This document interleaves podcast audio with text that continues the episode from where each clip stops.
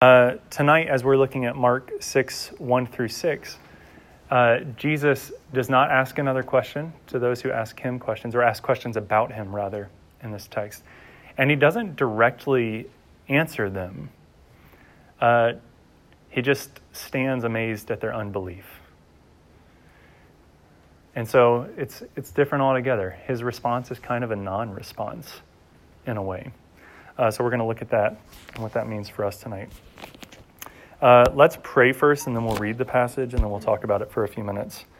And um, actually, before we pray, I want to pitch Fall Conference some more because it will change your life, or at least you won't be able to get the time back. Um, Fall Conference is such a good time, and today is the last day you can sign up. And guys, if the money is a problem for you, it's $115, one, 115, 115. Uh, if that is a problem for you, please let me know, and we will make that not a problem anymore. Uh, but please let me know if you want to go this weekend, and we can get you signed up tonight. Esther told me that we can have her computer out here to register you uh, when we're done with large group here in a little while. And I can tell you, you won't be disappointed. Uh, it's going to be a great time with a lot of fun and a lot of good speakers from RUFs around Virginia uh, at the other uh, schools here in Virginia. Uh, okay, now let's pray, and then we'll talk about the Bible. Heavenly Father, thank you for your word. Thank you for bringing us together here tonight. And um, thank you for your spirit who reveals you to us in the scriptures. And thank you for your son. We pray that you would reveal him to us tonight. We pray uh, that you would make us more like him you would help us to understand your gospel more and follow you more closely. And in the name of Jesus, we pray. Amen. Dylan, I tried to make the prayer go long enough for you to sit down, but it was just like this close, you know? I didn't quite make it. I'm sorry, is that me? I'm totally kidding. I like Dylan everywhere. Okay, cool. That's good. It's not that funny anyway. Um, okay. So let's read Mark 6, 1 through 6. Uh, he, being Jesus, he went away from there and came to his hometown, and his disciples followed him. And on the Sabbath he began to teach in the synagogue, and many who heard him were astonished, saying, Where did this man get these things? What is the wisdom given to him? How are such mighty works done by his hands? Is not this the carpenter, the son of Mary, and brother of James, and Joseph, and Judas, and Simon? And are not his sisters here with us? And they took offense at him. And Jesus said to them, A prophet is not without honor, except in his hometown and among his relatives, and in his own household. And he could do no mighty work there, except that he laid his hands on a few sick people, and he healed them. And he marveled because of their unbelief. And he went about among the villages teaching. Um, okay, so as we've been saying this semester, uh, we're looking at the questions people ask Jesus himself or ask about him, or that Jesus himself asks others, and, and what the responses are to those questions. Um, essentially, you know, there, if, if we're just going to sum these set of questions up, this set of questions up into one question, it's, it's basically just, isn't this the carpenter? Isn't this the carpenter from Nazareth? But I think what this passage gets at is some other questions that maybe we have today. And I think uh, two of those, at least, are these Isn't Jesus just a dude? Uh, and I'll explain what I mean by that as we go on. Isn't he just a guy from Nazareth? And can I have it all? Can I follow Jesus and have an easy life? I think that's one of the other questions that this text answers for us. And I'll show you how we get there. I will attempt to, uh, how we get those questions. Um, so, isn't Jesus just a dude like us? Uh, probably one of your favorite songs from 1995, which you remember when you were negative five years old, was uh, by Joan Osborne. And it starts out like this What if God was one of us, just a slob like one of us? Just a stranger on the bus trying to make his way home. And then there are a lot of yeahs and other verses. Um, and maybe you're more familiar with the Dr. Evil version, or probably not, judging by no one laughing at that. Uh, okay, so anyway, What if God was just like one of us? Okay, I, I don't mean to cast like any uh, aspersion on the song or say that like I know the intent of it. I'm not criticizing the song, but I think uh, Joan Osborne's words there kind of summarize what's going on here in this passage with these people from Jesus' hometown, which is Nazareth. Uh, uh, so again, that, that just kind of summarizes uh, what they're asking about Jesus. So we see that Jesus is God, but they say, How does this guy uh, do these things? Where did he get all this stuff from? Like, isn't he just from Nazareth? Isn't he just a carpenter like one of us? He's nothing special. Why does he, why does he think he can teach like this? Like, he doesn't have a degree, he didn't follow a rabbi, uh, he didn't go to get formal training. Who does he think he is to come in here and, and talk like this with whatever message he's been preaching to them on this Sabbath day while he was in the synagogue? And so at first it says that they, they start out being astonished. Uh, that's not necessarily positive or negative, but they're just kind of surprised and taken aback at what this guy is telling them. This guy that maybe some of them grew up with and uh, bought furniture from or something like that, who just seemed like a dude for all their lives. Um, so, in their familiarity with him, they just kind of write him off in such a way that he wouldn't even be able to prove himself, right? It would take a lot for Jesus to be able to prove himself to these, these people, probably. I have to think if they're just saying, like, well, we see what he's teaching, and this is pretty surprising, and we've heard about the miracles that he's doing, but like, what? Like, this is the guy from around the corner. I've eaten lunch with this guy. Um, I remember in third grade when like his toe just about fell off playing kickball or something, right? Like he's just a person like us. And so this is pretty weird for them, and they just go ahead and write him off because they're familiar with him. Uh, I think we have to wonder why didn't Jesus just prove himself to them? Why doesn't he just do something like amazing and say, guys, told you, I'm Son of God? Well, I think we have to ask would they have believed him anyway? Would they have believed him even if he had done something really, really special? He taught, he healed, and they didn't believe that. So, what did they want? What exactly did they want from him? What could have proved who he was to them?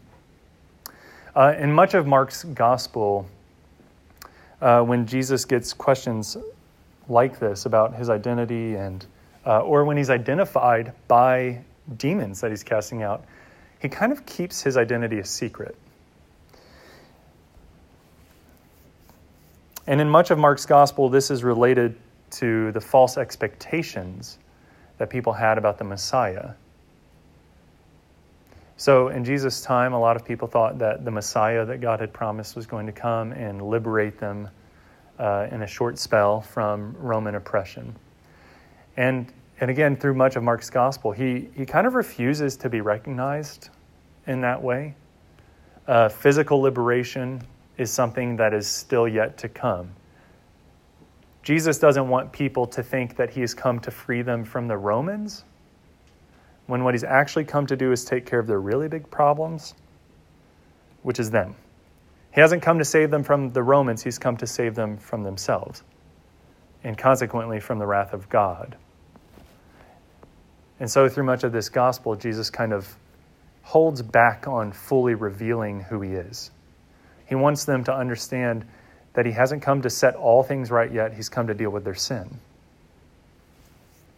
Okay, but here it seems like something else is going on other than just this like secrecy idea that Jesus has in trying to correct people's ideas about the Messiah. He doesn't correct anybody here. Uh, he, he doesn't do anything to challenge them on their idea of the Messiah. He doesn't prove anything. He just marvels at their unbelief. So something else is going on, and I think it has to do with the nature of the sort of doubt that's here. I I like this. Um, this was a challenging uh, passage to kind of understand how it speaks to us today in some ways. But I think it's easy enough to kind of identify a group of people here that has always existed that I would call skeptics. Right? There are these people that are really familiar with Jesus in some ways and yet don't know him at all, truly. And they're really skeptical of who he is and what he's come to do and what he says he can do. And so they express this unbelief. They're questioning, like, who, who does this guy think he is? We've always known him, he's nothing special. Um, and one of the ways that they do that, as they get at this idea of, uh, isn't Jesus just a guy? Well, that's actually kind of the way that they doubt. They sort of introduce this funny way of just writing him off from the beginning. It sort of precludes, it, it cuts off from the start any way for him to prove himself. Uh, they go ahead and presuppose that Jesus is just a guy and not the Messiah and definitely not God. Uh, one of the big problems with doing that, and this is something we still do today, is that when we write off who Jesus could be from the very beginning, we, we come into conflict with who he really is. And we actually, while we often say that we're on the search for truth, we keep ourselves from this one option, which seems to be the glaring possibility that maybe he is who he says he is. Maybe he is what he says he is. Maybe he can do what he says he can do.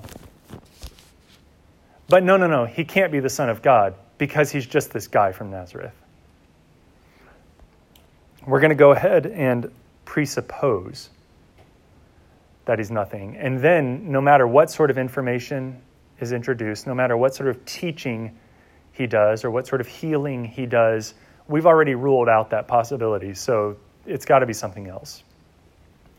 Uh, you may be able to see here, uh, I, I think it's definitely possible that what we could see here is them saying not only is this just a guy from Nazareth, possibly they're saying something like, well, he's got to be getting these powers and teachings from somewhere. Maybe he's parroting what he's heard from somebody else, or maybe he's getting this power from some other power other than God. Uh, in the end, it may seem like it, it's possible as well. These are some sort of exegetical possibilities. It's kind of hard to see exactly what they're saying in their questions, but uh, in the end, they identify him with his mother sorry, not in the end, but this is like one big deal. People weren't uh, often identified by being the son of their mother in this culture. Even after their father died, they, could, they would continue to be identified as the son of their father. And so some see here maybe a reference to these people in Nazareth saying, Yeah, but remember this is just that dude whose mom had him out of wedlock. Like, we all kind of, we all know what was going on. That guy can't be the Messiah. And so, for all these reasons that they have, for, for whatever it is, their familiarity with him, what they know of him and his backstory, they've already written him off. Um, the problem with when we do this today, when we go ahead and write Jesus off from the very beginning, when we go ahead and say right at the start that he can't be that, he can't be God, but I can figure out who or what he was by doing some historical searches, well, we've already ruled out one of the most likely answers. We think we can get there through some sort of neutrality. If we apply the right methods, if we're smart enough, we can figure out or determine for ourselves who Jesus is. But the fact is, neutrality is a myth. Even if you are potentially open to the idea of Jesus being God, but you're trusting yourself to figure that out and you're not open to his own words, or you're not open to the records of uh, his life and character and resurrection, then it's certainly going to be hard to figure out who he is. Because again, neutrality, uh, especially when it comes to God, is a myth. Uh, but see, people do this with the Bible all the time. They say things like, it can't confirm truth because it's biased. It can't tell us who Jesus really was because it was designed to tell us that he's God. But of course, that doesn't quite hold up, right? Uh, just because something is designed to tell you a, a particular thing doesn't mean that that particular thing is untrue. Um, in seminary, I had a professor who would say uh, things like, bias isn't bad, bad bias is bad, right? To come at something with a particular angle, and we're talking about like philosophical bias, uh, not bias toward people. Um, to come at something with a particular angle, right? For the Gospels to be written with the end in mind of proving that Jesus is God, the Son of God, uh, isn't necessarily bad. Right? Uh, you can have an angle and it can possibly be a good angle.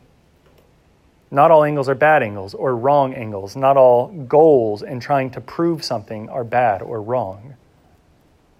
But if we write off who Jesus is from the very start, we'll never end up at the end of actually figuring out who he truly is. And this whole idea of, of kind of casting off Jesus from the very beginning, it, it really can bring us to this question of how do we know the truth? How can we know the truth? But the thing is, for these people in Nazareth, they're looking at Jesus. They're seeing him teach. They've heard of his miracles. And it seems like even in their own town, he has f- healed a few sick people. And again, they're just writing him off and they're saying, but where does he get it from?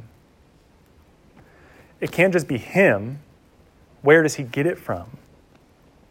But of course, if you will go one step back, we know that Jesus was getting it from God. Both his miraculous powers and his teachings were coming from God. But that's the very thing they are denying.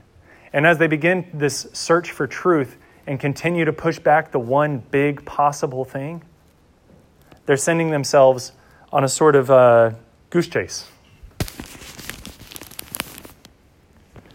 They'll never find the truth. They'll never find a satisfying answer when they refuse to admit what ultimate truth is, even as they are face to face with it.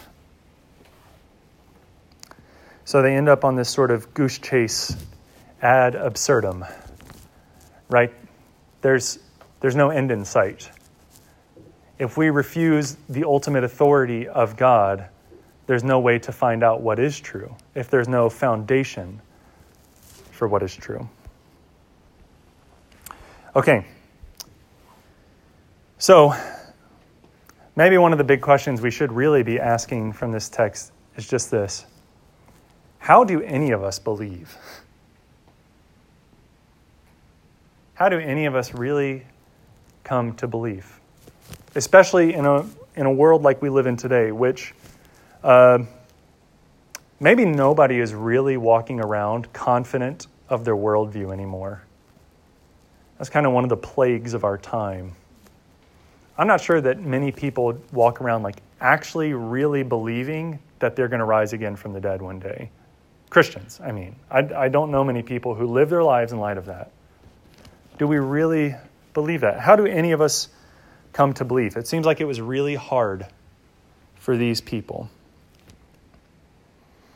Well, uh, one commentator said this in regard to verse 5, uh, where it says, And he could do no mighty work there, except that he laid his hands on a few sick people and healed them.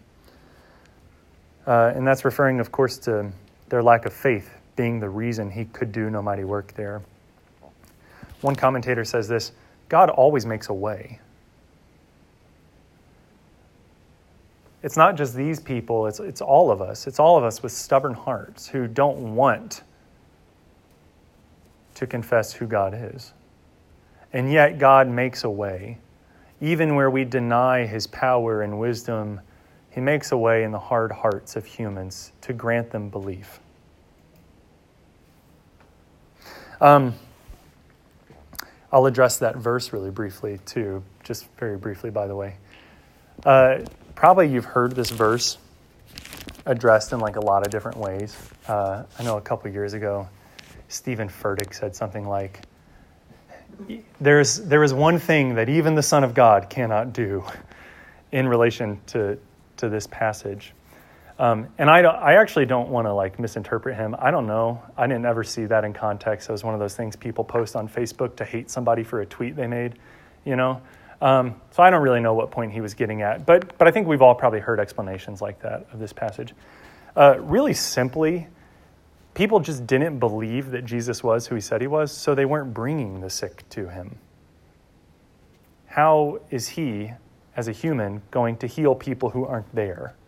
It's actually much more practical than we often think about it, right? People in Nazareth didn't believe him, so nobody came to him to be healed.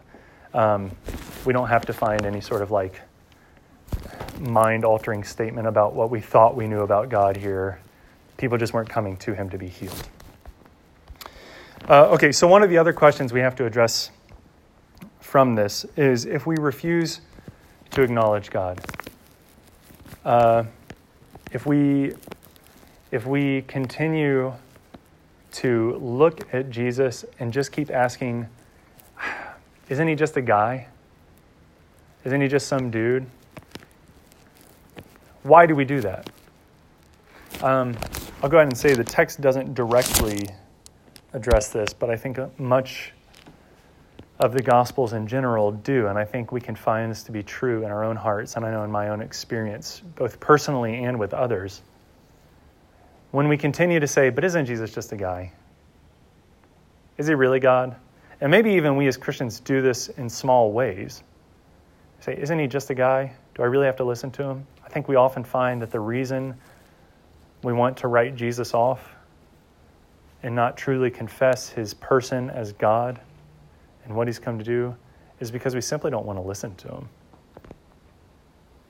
We don't want to have to do what he says to do. And yet, despite all that, God makes a way. He convinces hard hearts. He reveals himself in the person of his son. And he meets people like us in our unbelief. Okay, so um, the next question that this answers, that this passage answers, we said it's can I have it all? Can I follow Jesus and have an easy life? Um, so the reason I'm I'm asking that question from this passage is this that what's happening here? Jesus is being rejected. In his own hometown, Jesus is being rejected. Right? He says, A prophet is not without honor, except in his hometown and among his relatives and in his own household. Uh, Jesus found a lot of followers and disciples wherever he went. And then he comes here, he comes home, and no one will even come to him to be healed. His disciples have followed him in. Did anybody follow him out? Did he pick up any new believers here? Was anybody really convinced?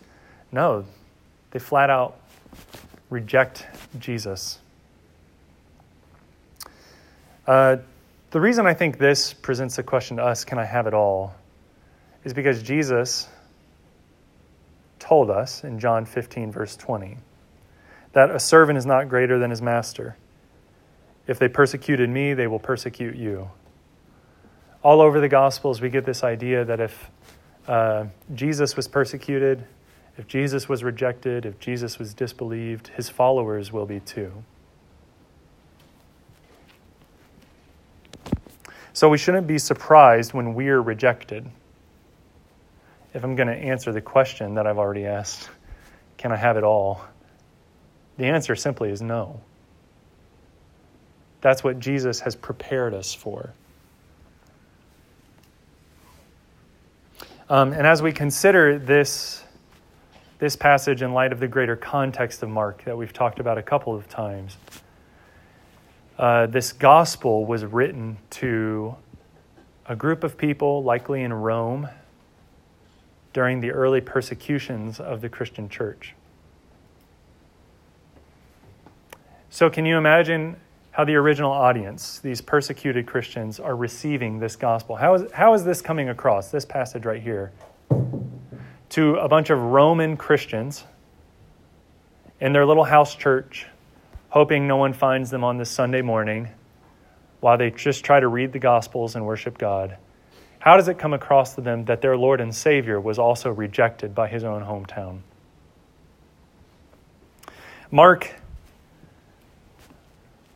as in the rest of his gospel, is kind of, he's getting at a point. He wants to make disciples, and he wants to encourage ongoing discipleship among those who are in trial.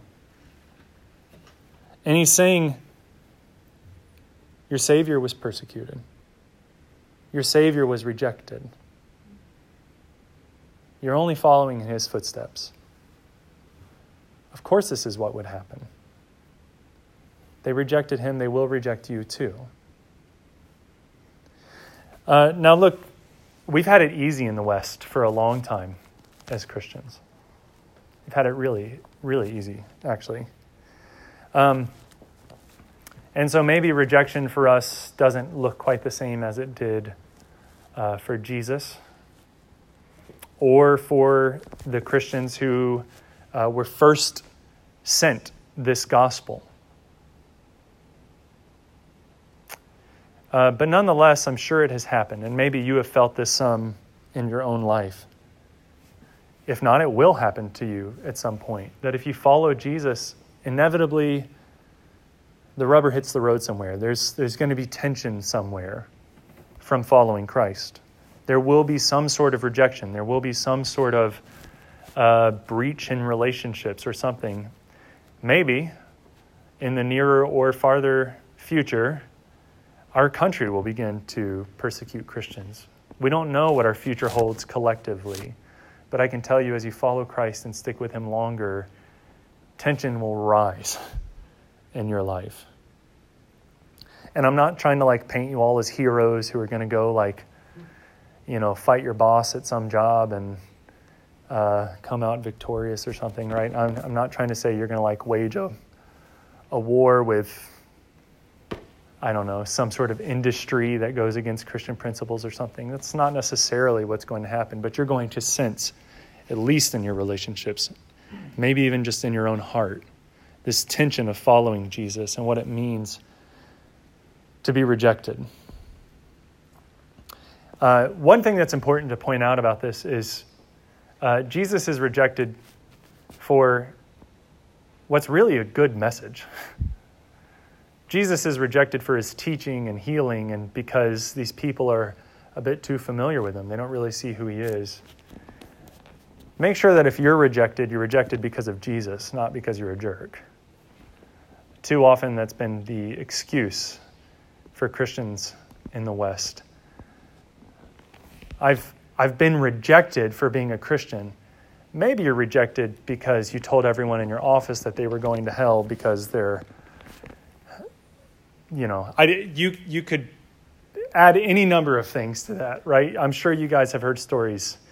And while maybe even you spoke the truth, the way you speak matters. We don't see Jesus here telling everybody, we, we don't really see his message at all, but we know his message. We know his message of coming to save people, of loving people and healing people.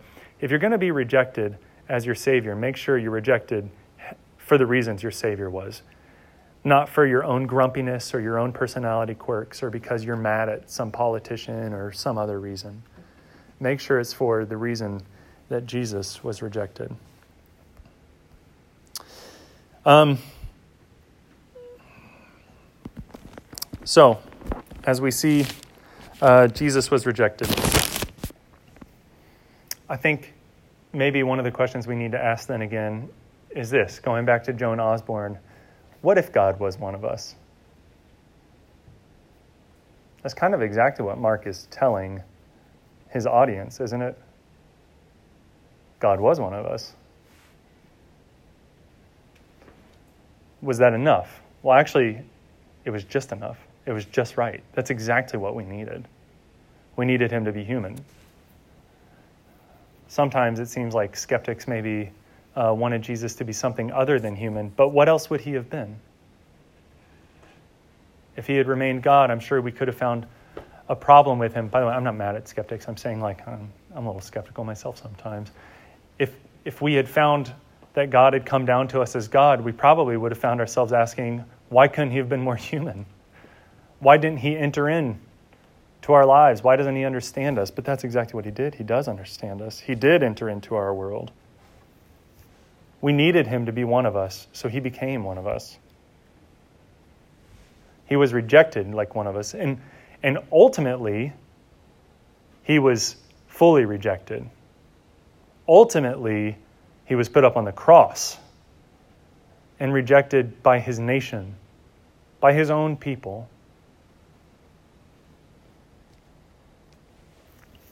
He did that so that we who are skeptical of him, who want to write him off from the very beginning, could be made right with God.